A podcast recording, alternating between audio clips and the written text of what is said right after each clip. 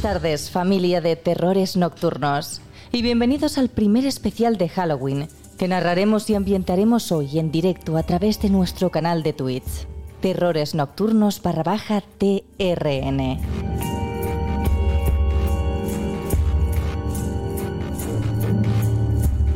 En este capítulo tan especial hemos decidido recuperar algunos relatos clásicos de terror que hemos readaptado para este programa. Una mezcla de literatura de misterio con esencia de terrores nocturnos que os hará temblar. No hace falta añadir más.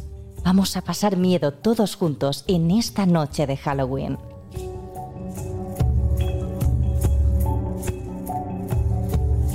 Terrores Nocturnos con Emma Entrena y Silvia. Para introducirnos en este ambiente de misterio, el primer relato del que os vamos a hablar data de 1866, cuando el escritor inglés llamado Charles Dickens, considerado por algunos como el mejor novelista de la época victoriana, decidió plasmar en una revista esta historia de terror que muchos años después sigue poniendo los pelos de punta. Os hablamos de El guardavía.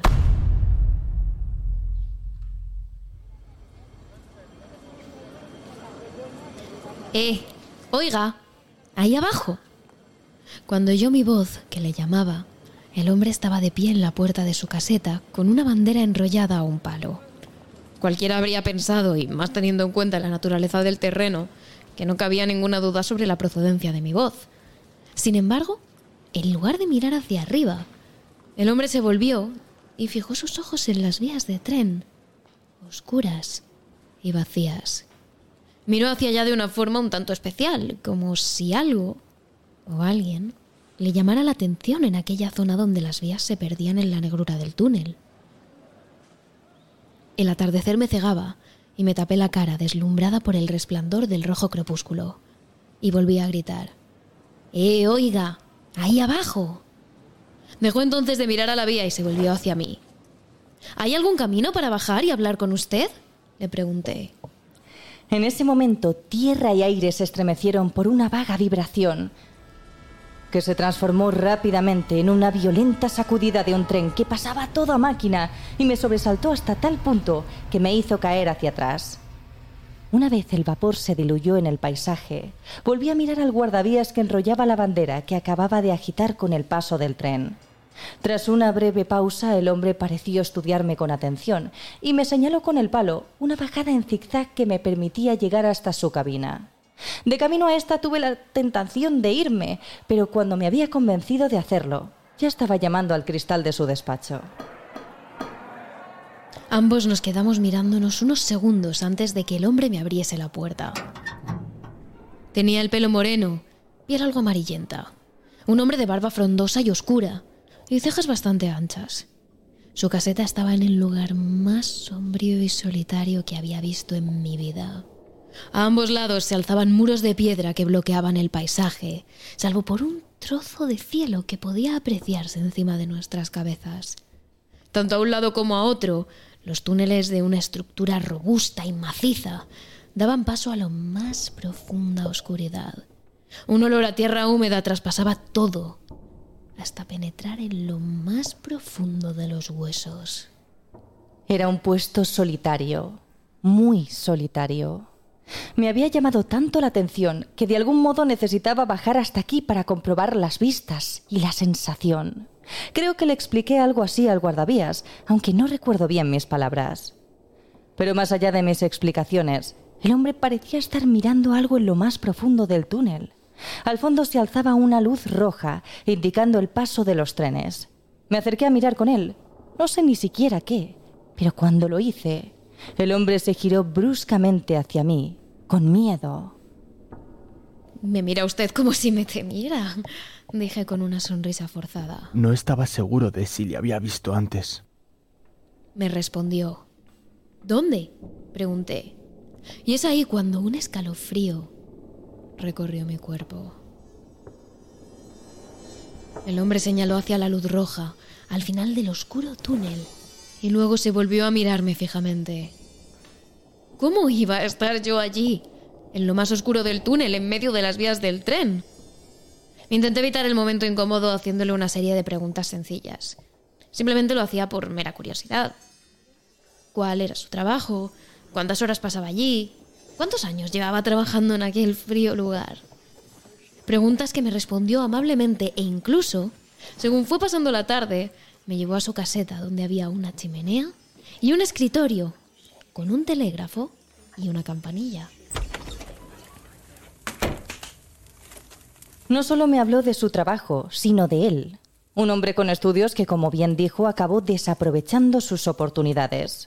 Había caído y nunca había vuelto a levantarse de nuevo, aunque no se quejaba. Él mismo se lo había buscado y era muy tarde para lamentarse.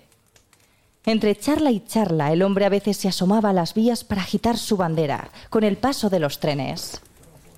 Me hubiera parecido una de las personas más capacitadas para desempeñar su profesión, si no fuera porque mientras hablaba conmigo, en dos ocasiones, se detuvo de pronto, pálido, y volvió el rostro hacia la campanilla cuando ésta no estaba sonando. Al igual que se giró varias veces para mirar hacia la luz roja en lo más profundo del túnel, como si alguien le llamara. Cuando estaba a punto de irme, el hombre confesó: estoy preocupado, muy preocupado.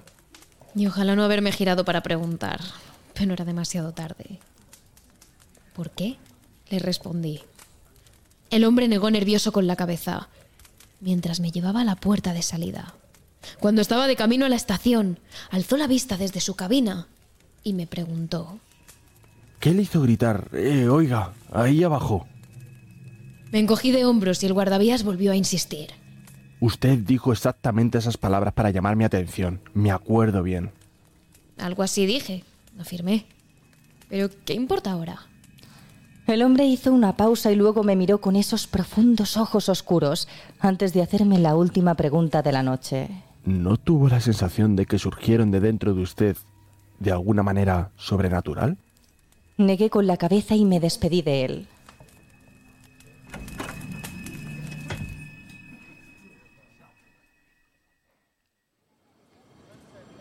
Al día siguiente, fiel a mi cita, a las 11 de la noche volví a bajar a la caseta del guardavías, donde el hombre me esperaba haciendo su trabajo. Nada más entrar, me pidió disculpas por la extraña pregunta de ayer y me dijo que me había confundido con otra persona. ¿Qué otra persona? ¿La conozco?, pregunté. No lo sé. No sé quién es. Siempre se tapa la cara con el brazo izquierdo y agita el derecho violentamente. El hombre dio un sorbo a lo que creo que era un café, que por la pinta parecía llevar mucho rato frío encima del escritorio. Una noche de luna llena. Estaba sentado aquí cuando escuché una voz que gritaba: oiga, ahí abajo. Me sobresalté y miré desde la puerta y vi una persona al lado de la luz roja del túnel. La voz sonaba ronca de tanto gritar y repetía: ¡cuidado, cuidado! Esa figura oscura se fue aproximando hacia mí. Seguía con la mano tapándose la cara y tras agitar el brazo derecho, lo extendió para agarrarme de la manga y es ahí cuando desapareció. Salí corriendo de allí lo más rápido que pude. Escuché sorprendida la historia y aunque un escalofrío recorrió todo mi cuerpo, intenté hacer ver al hombre que podía tratarse de algún tipo de ilusión óptica. Es entonces cuando me dijo: unas 6 horas después de la aparición, ocurrió un trágico accidente en esta línea que dejó varios muertos y heridos, que fueron transportados por allí, justo donde se me apareció aquella misteriosa figura. Esto ocurrió hace un año, y cuando pasaron unos 6 o 7 meses y casi me había olvidado de esa aparición, volvió a ocurrir, pero esta vez la figura estaba inmóvil, apoyada en esa luz roja. Un rato después, una joven murió en uno de los vagones del tren, de forma inmediata. Respiré asustada y me giré hacia la luz roja. No vi nada, ni esperaba ver nada, pero de pronto empecé a sentirme muy incómoda allí. Aún así, el guardavías continuó con su historia. El espectro regresó hace una semana. Desde entonces ha estado ahí, continuamente, junto a la luz del peligro, alertándome de algo. Oiga, ahí abajo, cuidado, cuidado, me dice mientras me hace señas. Va a ocurrir una desgracia terrible. Es la tercera vez que se me aparece y no me cabe duda. ¿Qué puedo hacer? Me dio tanta lástima verle así, que me quedé un buen rato con él intentando hacerle entender que no iba a pasar nada. Poco a poco, El guardavías pareció escuchar mis palabras y su respiración nerviosa se fue volviendo más profunda y tranquila. Me ofrecía volver al día siguiente e incluso le comenté de ir juntos al médico para que le trataran esas extrañas visiones que no eran más que fruto de su imaginación.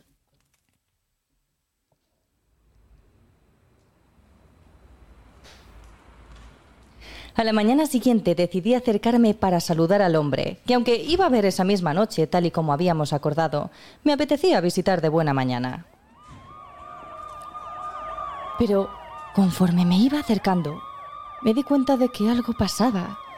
Numerosos policías, médicos y bomberos salían y entraban de las vías del tren. Me asomé y vi un tren parado, en pleno recorrido y totalmente vacío. Había ocurrido una catástrofe, tal y como aquel hombre me advirtió la noche anterior.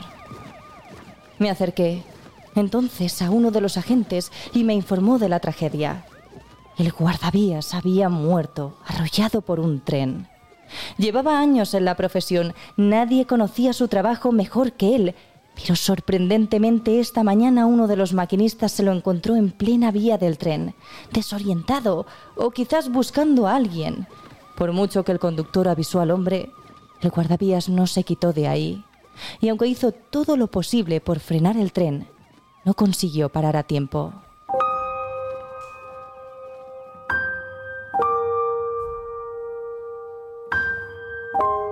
En ese momento el conductor se acercó a nosotros, todavía con los ojos llorosos. Le miré con lástima y antes de irme le pregunté: ¿qué le dijo usted al guardavías antes de que sucediera la tragedia? Me esperaba cualquier tipo de advertencia, de palabras o de frases.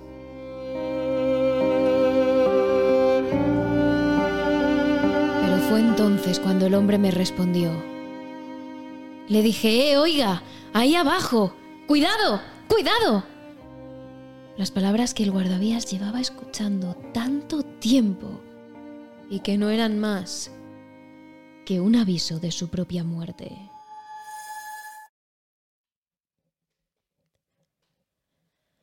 La siguiente historia que os contaremos data de principios del siglo XX. Es un relato clásico de terror que curiosamente fue escrito por un humorista y novelista inglés llamado William Weymark Jacobs.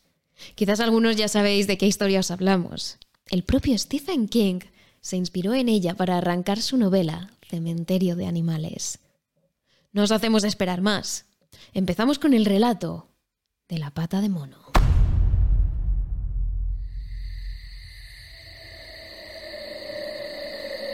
La noche era fría y húmeda, pero en la pequeña sala de estar de la Burnham Villa las puertas estaban cerradas y el fuego arde con fuerza. Padre e hijo juegan al ajedrez y tras una clara derrota por parte del señor White frente a su primogénito, el hombre rompe el silencio diciendo: «Me cuesta pensar que vaya a venir esta noche». Se refiere al invitado, un viejo amigo al que no ve hace mucho tiempo, pero que ahora espera con ansia. Aunque es tarde y fuera hace mucho frío, al cabo de unos minutos finalmente la esperada visita llama a la puerta. El sargento Morris saluda a su viejo amigo y se presenta ante la esposa de este y su hijo. Toma el asiento que le habían ofrecido junto al fuego y lo observa con satisfacción, mientras el señor White descorcha una botella de whisky y acerca dos vasitos a la mesa. Con el tercer vaso, los ojos del invitado brillan más de lo normal. Y es ahí cuando comienza a hablar. A su alrededor, la familia White escucha con atención las experiencias, las hazañas y las guerras que ha vivido el sargento durante sus últimos años al mando. Tras un largo rato de protagonismo, el señor White no puede evitar mostrar su entusiasmo con las increíbles historias de su amigo. «Ojalá ir a la India», suspira inclinándose todavía más hacia el sargento. Y le pregunta: «¿Qué fue aquello que contaba el otro día, señor Morris? ¿Acerca de una pata de mono?». El rostro del sargento cambió repentinamente y sin despegar los ojos del fuego y con una mirada seria dijo: «Nada». Pero por mucho que quiso evadir el tema, la insistencia de la familia lo hizo imposible. Finalmente, acabó sacando una mano de mono disecada de su bolsillo, quitándole importancia al asunto, pero justo cuando la iba a guardar, el hijo de los White se la arrebató de las manos. Los tres miembros de la familia se inclinaron sobre el objeto para inspeccionarlo bien. Tras mucho preguntar, el sargento Morrison les contó que un antiguo fakir hechizó la mano para demostrar que el destino controlaba la vida de los hombres y que aquellos que interferían en él solo se llevarían desgracias. Es decir, la pata de mono se podía decir que estaba maldita, pero eso a los White no les quedó claro. El hecho de que fuera mágica les tenía obsesionados. El objeto se creó para conceder 3 deseos a 3 personas. La primera de ellas, que la poseyó, acabó muerta. La segunda persona era el sargento. Pero la tercera, no había tercera. Todavía quedaba una última persona que podría utilizar la mano de mono por última vez. Antes de que el señor White pudiera decir nada, el sargento tiró la pata al fuego, pero su amigo fue más rápido y la sacó a tiempo. «¡Tírala al fuego!», le exigió el sargento. El señor White negó con la cabeza y le preguntó cómo hacerla funcionar. «Así que impasible», el sargento respondió. «Tómela con su mano derecha y pida su deseo en voz alta. Pero le advierto de que habrá consecuencias». Haciendo caso omiso a sus últimas palabras, el matrimonio agarró la pata de mono entre sus brazos, como si de un recién nacido se tratara. Cuando se despidieron del sargento, la familia Wade pensó qué primer deseo pedir. Mientras Herbert, su hijo, jugaba alrededor de la mesa y proponía cosas como convertirse en emperador, ser rico y demás, padre y madre estaban sentados y pensativos. Al cabo de un rato, ambos llegaron a la conclusión de que quizás estaría bien conseguir el dinero que les quedaba para acabar de pagar la hipoteca. Es entonces cuando White procedió a pedir el deseo. La mano se retorció tan rápidamente que solo él pudo ver cómo se movía. Con el susto en el cuerpo, la familia dejó el objeto a un lado del salón y pasó el resto de la noche fumando pipa. De madrugada, solo quedaba el señor White en el salón, sentado en medio de la oscuridad, mirando el fuego y entreviendo caras en él. La última fue tan simiesca y horrible que buscó a tientas un vaso de agua para echárselo al fuego. Pero su mano rozó la pata del mono y con un ligero escalofrío se limpió la mano en su abrigo y subió a la recámara.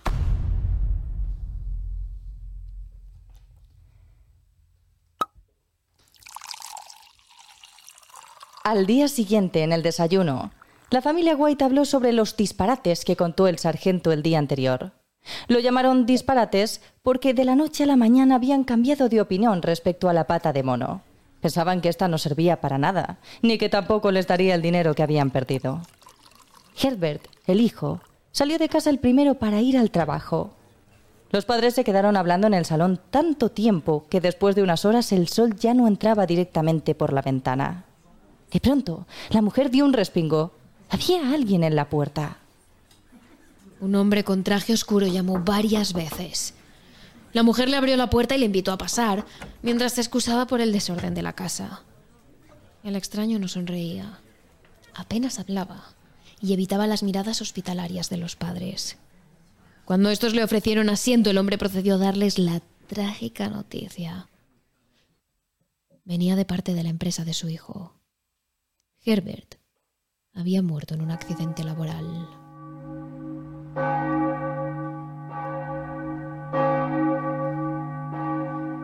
Los padres, incrédulos, rompieron a llorar.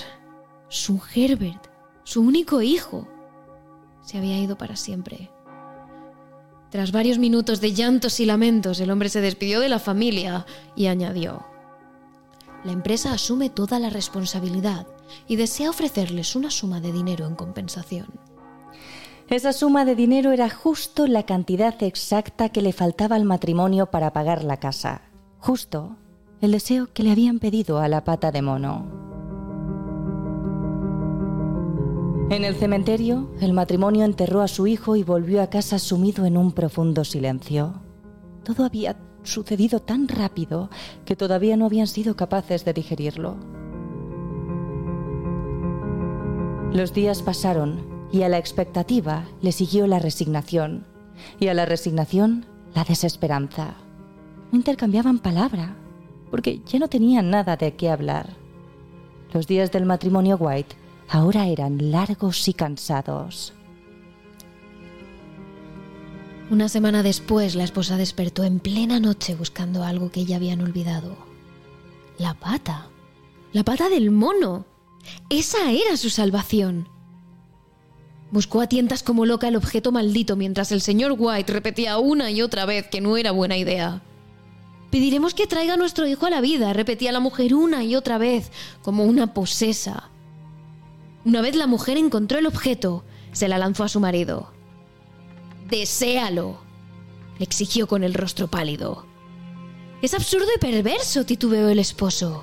«Deséalo», repitió la mujer. El hombre levantó su mano temblorosa y dijo: «Deseo que mi hijo vuelva a estar vivo». Aunque en las primeras horas no sucedió nada, la pata de mono hizo realidad el deseo del matrimonio. Bueno, el deseo de la esposa, mejor dicho.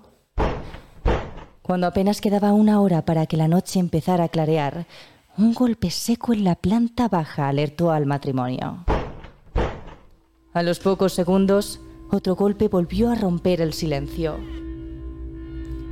«¡Es Herbert, mi hijo!», gritó la mujer. Se levantó y corrió hacia la puerta, pero su esposo la sujetó. «¿Qué vas a hacer?», preguntó él mientras forcejeaban. «¡Es mi hijo!», repetía ella. «¿Por qué no me dejas abrirle la puerta?». Hubo otro golpe. Y otro más. La mujer consiguió soltarse de su esposo y bajó las escaleras. Escuchó el ruido de la cadena y el pestillo interior de la puerta levantarse lenta y rígidamente de su cuenca. Mientras, el hombre buscó a tientas la mano del mono. Un continuo golpeteo resonó por toda la casa y escuchó cómo su esposa facilitaba la entrada a aquello que estaba fuera, quitando todos los pestillos de la puerta. Al otro lado, una silueta esperaba, inmóvil, a que la puerta se abriera. Tenía la cabeza ladeada, como si hasta le pesara, con los hombros caídos. Además, emitía un sonido escalofriante, como una especie de gruñido que procedía del mismísimo inframundo. El señor White temblaba de puro terror. No sabía qué era aquello, pero lo que sí tenía claro es que eso no era su hijo. El hombre no paró de buscar la pata del mono hasta que en un golpe de suerte la cogió entre sus manos y pidió frenéticamente su tercer deseo. El golpeteo cesó repentinamente, a pesar de que sus ecos aún se escuchaban en la casa. Oyó como su mujer abría la puerta.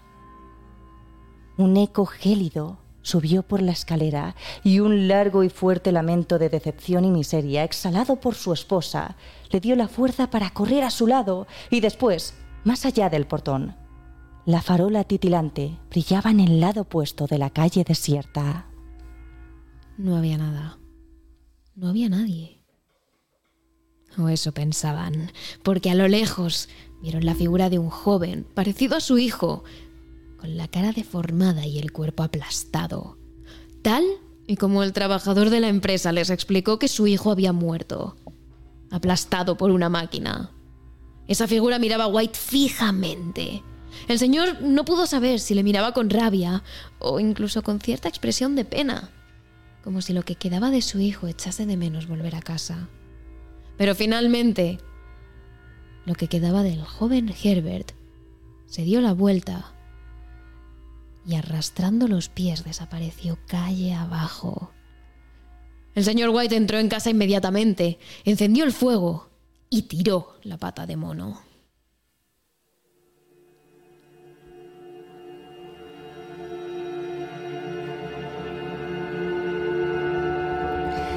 Y hasta aquí el capítulo principal de hoy en este especial de Halloween que hemos retransmitido en directo a través de Twitch. Pero para todos aquellos mecenas, deciros que a partir del martes tendréis el capítulo extra con el relato de uno de los escritores clásicos del mundo del terror, Edgar Allan Poe, contada por Terrores Nocturnos. Y no os olvidéis de seguirnos a través de nuestras redes sociales. Somos terroresnocturnos _trn en Instagram y en Twitch, terroresn en Twitter, TerroresNocturnos.trn en TikTok y en nuestro canal de YouTube, Terrores Nocturnos. Terrores Nocturnos, realizado por David Fernández Marcos.